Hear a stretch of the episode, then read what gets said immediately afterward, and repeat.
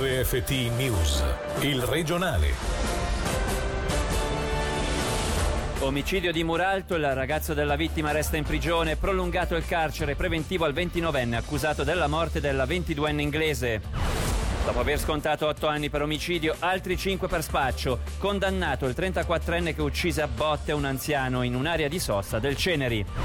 Lugano, uno stadio nuovo da 10.000 spettatori e un palazzetto dello sport. Il polo sportivo è sempre più realtà. 14 milioni il costo per la progettazione. Black Friday, poche ore sarà caccia all'affare, ma occhio alle fregature. Buonasera dalla redazione per un regionale prodotto direttamente da Piazza Grande a Locarno. In primo piano l'omicidio di Muralto, il giudice dei provvedimenti coercitivi ha prorogato la carcerazione preventiva per il 29enne tedesco, residente nel canton Zurigo, accusato di aver ucciso la ragazza inglese 22enne. Su di lui pendono le accuse di assassinio e appropriazione indebita. Angelo Chiello. Il principale sospettato nell'omicidio di Muralto continuerà a stare in carcere. La conferma è giunta oggi in via ufficiale da Polizia e Ministero Pubblico, che sul caso continuano a mantenere il più stretto riservo, dato la fase d'inchiesta ancora in corso. I fatti, lo ricordiamo, risalgono alla mattina del 9 aprile, momento del ritrovamento, in una stanza dell'hotel La Palma di Muralto, del corpo senza vita di una 22enne inglese, arrivata un paio di giorni prima insieme al suo compagno, un 29enne tedesco residente nel canton Zurigo. Stando a quanto emerso finora, Ancora, la notte precedente, da un litigio acceso tra i due, si è arrivati all'allarme all'alba, dato dal ragazzo stesso al reception. Quest'ultimo, subito posto in stato di fermo dalla polizia, in fase di interrogatorio si è sempre professato innocente, imputando il decesso della compagna ad un gioco erotico con asfissia finito male. Ma dare elementi in più sul movente nel corso dell'inchiesta è stato il ritrovamento della polizia nell'ascensore dell'albergo della carta di credito della ragazza che le avrebbe sottratto proprio il 29enne. Elemento provvedimento che ha fatto estendere le accuse nei suoi confronti e che lo costringe a prolungare il periodo, oramai di otto mesi, dietro le sbarre. Oltre 5 anni di carcere è la sentenza pronunciata nei confronti del 34enne che uccise un anziano nell'agosto del 2009 in un'area di sosta sul Monte Ceneri. Questa volta la condanna è stata inflitta per spaccio di droga. Selilla Lomia. Dopo aver scontato 8 anni per omicidio, altri 5 anni e 4 mesi per spaccio. Condannato il 34enne che uccise a botte un 81enne in un'area di sosta del Ceneri 10 anni fa. Dopo essere stato processato nel 2012, l'uomo è tornato alle criminali per spaccio, attività intrapresa grazie ad una grossa somma ereditata una volta uscito di prigione. In aula è stato stabilito che sono stati 2 kg di cocaina spacciati, oltre ad altre sostanze stupefacenti, grazie all'organizzazione attiva tra Ticino e Grigioni in seno alla quale ricopriva un ruolo di spicco.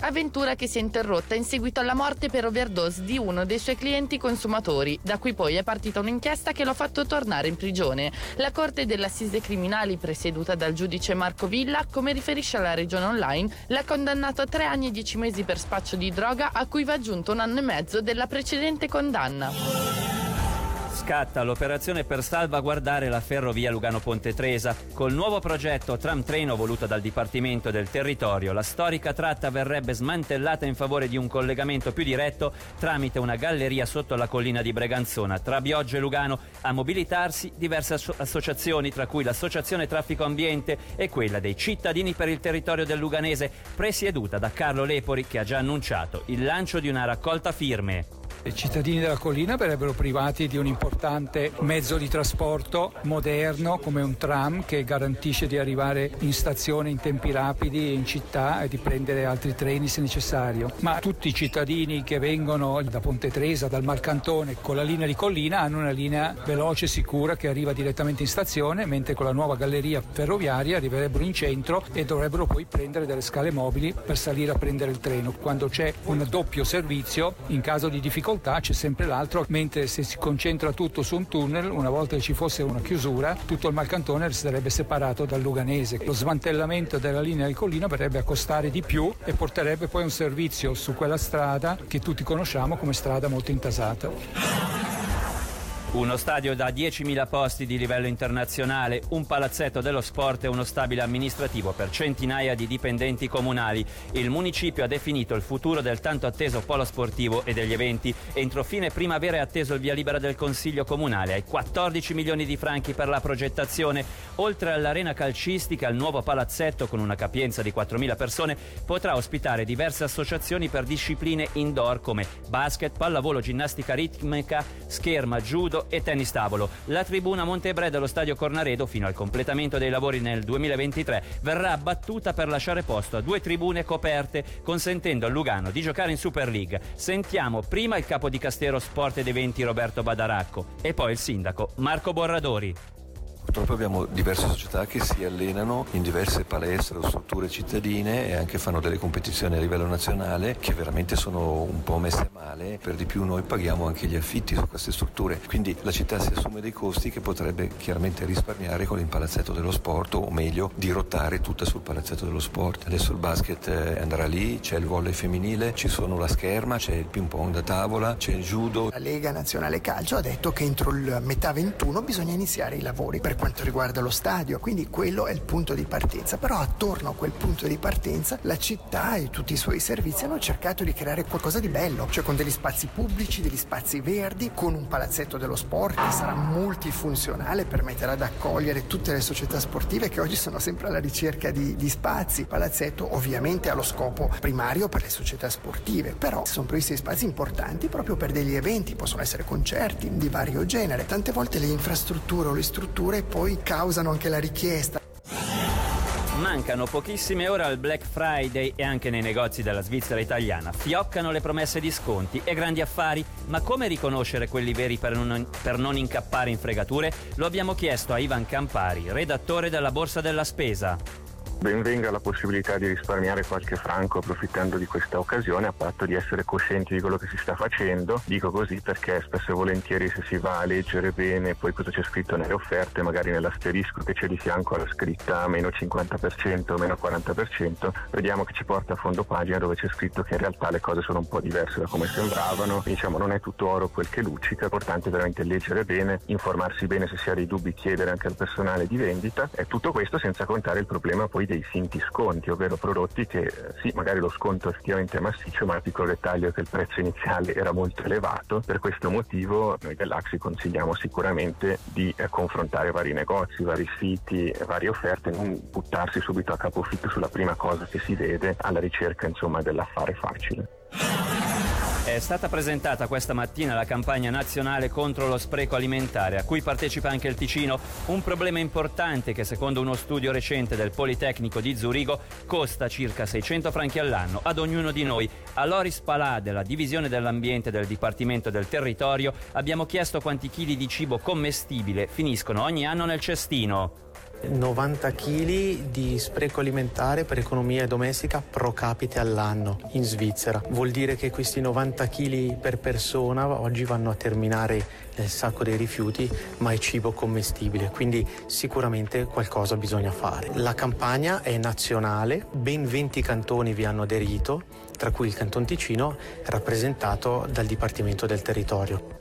Spreco alimentare che non riguarda solo gli avanzi di cibo cucinato che finiscono nella spazzatura, ma anche quello che sta dietro al processo di produzione degli alimenti, come ci spiega Evelyn Battaglia Richi, presidente dell'Axi pelo una carota, una mela che in fondo potrei consumare interamente, butto via la buccia, butto via una percentuale di cibo buono, commestibile e una parte di soldi perché la carota mi è costata un tot. In più bisogna calcolare che nella filiera evidentemente eh, la produzione richiede eh, anche molte risorse come l'acqua. Se io butto via un chilo di pane per esempio, utilizzo, butto via una vasca da bagno piena d'acqua eh, che non è chiaramente una cosa che oggi si dovrebbe fare. Maggiore spazio su cui pattinare, una maggiore vicinanza tra il villaggio di Natale esterno con le consuete casette in legno e quello interno dedicato ai concerti e agli aperitivi. È il Natale in città di Linzona che dal 29 novembre al 6 gennaio animerà la Piazza del Sole. Il weekend del 14 e 15 dicembre la città offrirà inoltre il trasporto pubblico in tutta la regione per celebrare l'apertura del nodo intermodale alla stazione FFS.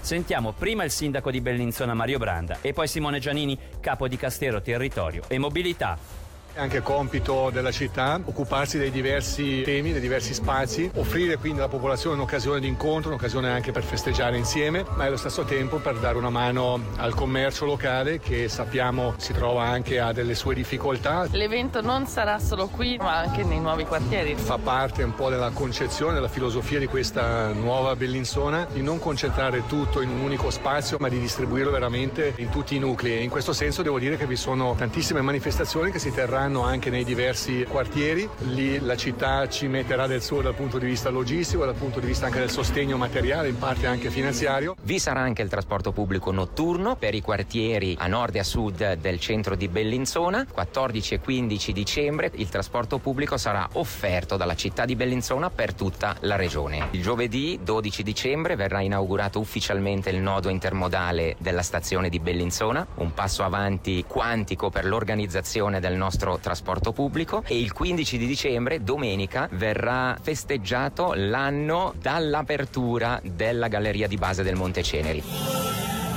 un punto di riferimento a New York per migliaia di persone, tra cui molti ticinesi. Stiamo parlando di Piero Armenti, diventato noto grazie alla pagina Facebook. Il mio viaggio a New York, diventato in pochi anni un progetto da 8 milioni di visualizzazioni alla settimana e un tour operator di punta negli Stati Uniti. Fra poco vi proporremo un'intervista esclusiva realizzata direttamente a Times Square da Angelo Chiello. Qui un'anticipazione.